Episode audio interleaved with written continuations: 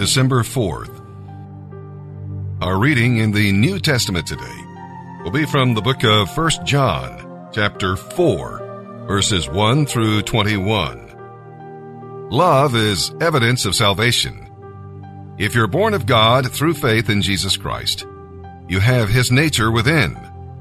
Now, since God is love, His children who have His nature should also manifest His love. The children, in other words, should be like the Father. Our love for others makes God's love real and visible to them, so we can better witness to them about Christ. Now, it also makes God real and personal to us. See, merely reading in the Bible about God's love is not enough, is it? Now seek to experience that love in your heart by sharing it with others. That's like priming the pump. That's how we get the love out. Just as truth is victorious over lies, love is victorious over fear. As you mature in your love for God, you realize that you have nothing to fear. Your Father has everything under control. You trust those you love, right? And faith and love will give victory over fear. And now let's begin our reading today in the New Testament. December 4th, 1 John chapter 4, verses 1 through 21. Dear friends, do not believe everyone who claims to speak by the Spirit. You must test them to see if the Spirit they have comes from God. For there are many false prophets in the world. This is the way to find out if they have the Spirit of God. If a prophet acknowledges that Jesus Christ became a human being, that person has the Spirit of God. If a prophet does not acknowledge Jesus, that person is not from God. Such a person has the spirit of the Antichrist. You have heard that he is going to come into the world, and he is already here. But you belong to God, my dear children. You have already won your fight with these false prophets, because the spirit who lives in you is greater than the spirit who lives in the world. These people belong to this world, so they speak from the world's viewpoint, and the world listens to them. But we belong to God. That is why those who know God listen to us. If they do not belong to God, they do not listen to us. That is how we know if someone has the spirit of truth or the spirit of deception. Dear friends, let us continue to love one another, for love comes from God. Anyone who loves is born of God and knows God. But anyone who does not love does not know God, for God is love. God showed how much He loved us by sending His only Son into the world so that we might have eternal life through Him. This is real love. It is not that we loved God, but that He loved us and sent His Son as a sacrifice to take away our sins. Dear friends, since God loved us that much, we surely ought to love each other. No one has ever seen God, but if we love each other, God lives in us, and His love has been brought to full expression through us. And God has given us His Spirit as proof that we live in Him and He in us. Furthermore, we have seen with our own eyes, and now testify that the Father sent His Son to be the Savior of the world. All who proclaim that Jesus is the Son of God have God living in them, and they live in God. We know how much God loves us, and we have put our trust in Him. God is love, and all who live in love live in God, and God lives in them. And as we live in God, our love grows more perfect. So we will not be afraid on the day of judgment, but we can face Him with confidence because we are like Christ here in this world. Such love has no fear because perfect love expels all fear. If we are afraid, it is for fear of judgment, and this shows that His love has not been perfected in us. We love each other as a result of His loving us first. If someone says, "I love God," but hates a Christian brother or sister, that person is a liar. For if we don't love people we can see, how can we love God, whom we have not seen? And God Himself has commanded that we must love not only Him, but our Christian brothers and sisters too.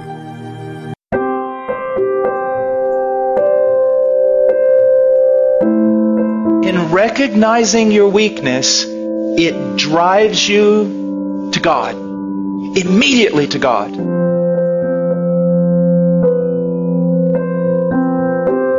Believing in faith that He's the fountain He claims to be, that He's the source and the helper that He claims to be, that He is one of unlimited resources, that He does not greedily hand out to children, but He lavishes upon us. So see, your problem is that you're really not recognizing you're weak. Or you recognize you're weak, but you just stay there in your weakness. The thing is, your weakness ought to drive you to God. I saw someone last night, and I dealt a long time with them. Precious little girl. She recognized her weakness. She recognized her frailty. She recognized her sin. She recognized there were some things in her life she couldn't overcome right now. But here was her problem. She would see her sin, and because of the work of the devil and sometimes our own heart condemning us, she would put herself in the penalty box every time that she sinned. Well, you can't go to God right now. You can't just keep running back to Him. I mean, you sinned yesterday and you repented and asked for forgiveness. Now you've done the same exact thing today. I mean, you run back to Him. You're just a hypocrite. You don't appreciate God. You don't have a high view of God. What do you think? God just hands out pardon to everyone? And isn't that what we do? And isn't that what we think?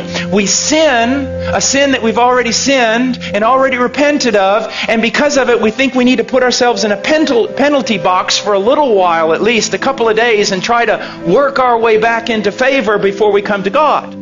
Because if we think, actually, you mean if I go back every time I do this, just immediately, not only going back and asking for forgiveness, but expecting forgiveness, isn't that hypocrisy? Isn't that a low view of God? Isn't that treating God as a forgiveness machine? No, it's being biblical. It's what poverty of spirit is supposed to do to us.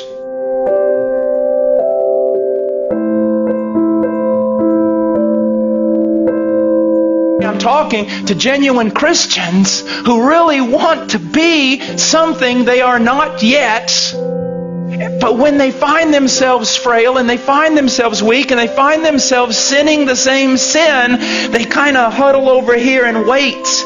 Maybe read their Bible a few days, pray some more, show God they're really sincere before they run over there and actually try to get some forgiveness. No! One of the great joys of my life is when I discovered that the moment I sin the sin I always sin, my first response ought to be to latch a hold of Christ, and not beggarly, not thinking, "Oh, here I am, you ought to strike me down." But no, I latch a hold of Christ saying, "I believe your promises.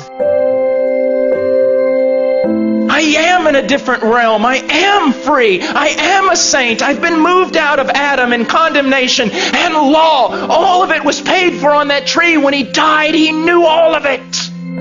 He forgave all of it. I'm free." It's absolutely spectacular.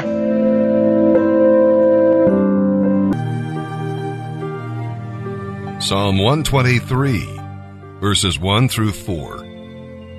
We'll see that throughout their history, the Jews have often had to endure the scorn and contempt of their enemies. The world does not love God's people. As we make our way on the narrow road that leads to Zion, we run up against the crowd going in the other direction. No wonder there's a clash. What do we do? Well, number one, as we'll read here in this psalm, we look to God's heaven. If you look at the enemy, you'll get discouraged. So look by faith to the God of the universe who reigns in heaven. Psalm 121 shows you how. That's a good one to always reread. Look to God's hand. That's number two. He is the master. We're the servants. And he tenderly cares for his own. Just be sure your ears are open to whatever orders your master wants to give to you. And finally, number 3, look for his help. Adequate mercy is available for you when your heart is filled with pain. Let God's words of strength drown out the enemy's words of scorn.